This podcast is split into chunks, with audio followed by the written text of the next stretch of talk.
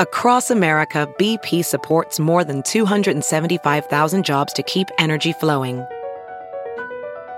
Jobs like updating turbines at one of our Indiana wind farms and producing more oil and gas with fewer operational emissions in the Gulf of Mexico. It's and, not or. See what doing both means for energy nationwide at bp.com slash investing in America.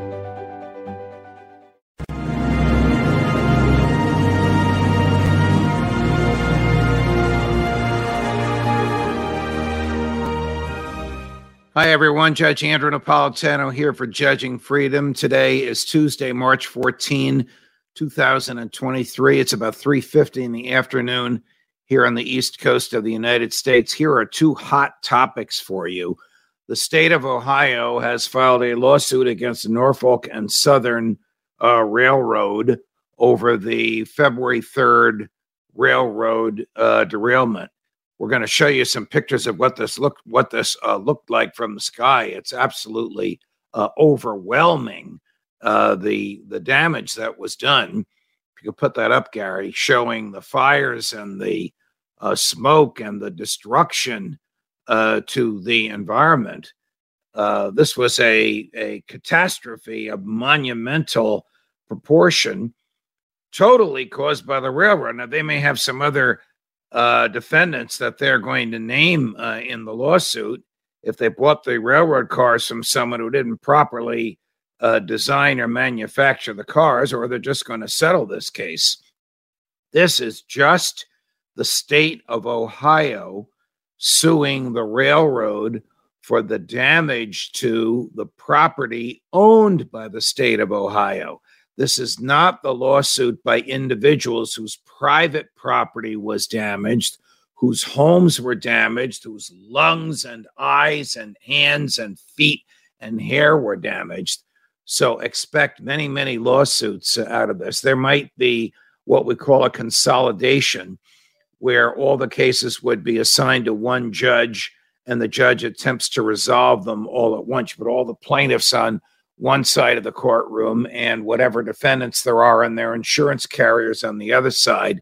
And you try and see if there's a meeting of the minds on the amount of money that the defendants will pay to the plaintiffs. This is one of those lawsuits where all of the fault is on the part of the defendants, the railroad, and the people from whom they bought the cars or the people who maintain the cars, if there are people other than themselves and their insurance carriers. I say carriers because railroads usually have more than one insurance carrier. They have what's called reinsurance. That's an insurance policy to insure the original insurance company.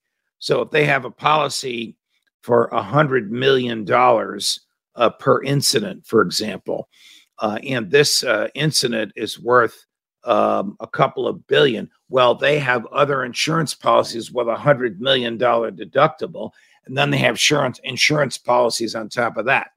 Those second, third, fourth, fifth, however many there are, policies are what is called in the in, in the industry as reinsurance.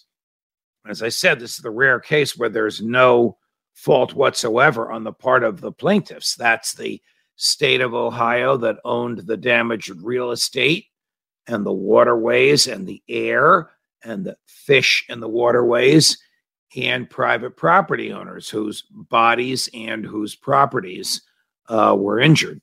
It's not like an automobile accident at, an intersection where the defendant says, Yeah, I went through the red light, but you went through a stop sign. So it's as much your fault as it is mine. There's no fault, no liability on part on the part of the plaintiffs. This is the way the system uh, is supposed to work. I hope the case settles rather than it being tried. If it has to be tried, you're talking about uh, tens of millions in legal fees and years and years, five or six or seven years before this reaches a jury. If you're talking about settlement, well, then the case uh, could be resolved. All the cases could be resolved as soon as uh, the end of this year in the next uh, 10 months, because the people who are injured, as I said, are totally innocent. Um, they have insurance for this, the individual homeowners once they accept a check from their homeowners, then they are giving up their right to sue the railroad, then their homeowner's insurance carrier will sue the railroad. So it can get a little complicated. The best thing that can happen is for everybody to file those lawsuits right away, for all of them to be assigned to one judge and the one judge to resolve it as quickly as he can. Yesterday, President Biden uh, demonstrated yet again that he doesn't understand the Supreme Court jurisprudence on the right to keep and bear arms. He was in California for a uh, fundraiser um, uh, for the Democratic Party. By the way, he said something that I, I think he meant to be in a in a soft and sweet way, but it came across terribly. This was a fundraiser at a private home, and he told the people there he plans to give the eulogy. I'm pausing for effect at Jimmy Carter's funeral. Now, Jimmy Carter hasn't died, but he he said that when he last visited former President Carter, the former president asked President Biden to deliver his eulogy. It's a little odd to make a statement like that. And it's a little insensitive since Jimmy Carter, who is 98 years old, is very much still alive. I think the president didn't realize that it was a foot in the mouth and he was trying to be soft and warm about his predecessor, uh, Jimmy Carter. Uh, Carter, as you know, uh, is receiving hospice care in his home. Okay, at the same fundraiser, the president signed uh, an executive order making it a little bit more difficult to buy a gun. Well, how can he do that?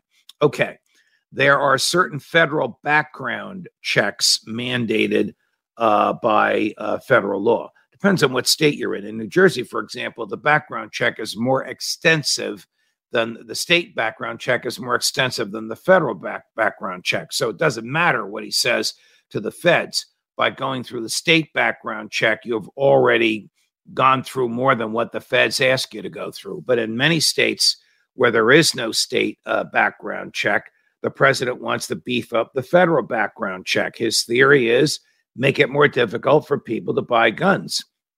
Like I said, he doesn't understand the law because the Heller decision, Justice Scalia in 2008, and the Bruen decision, Justice uh, Thomas just last year, these two decisions together make it clear that the right to own and to carry a gun is a natural fundamental right in the same category of free speech and freedom of the press. So, just as he couldn't make it more difficult to buy a book or to own a printer or to publish your own opinion, he can't, under the law, make it more difficult to own or buy a gun which is why I think he's probably doing this so, so he can wave to the crowd and say, I'm doing my best to keep you safe.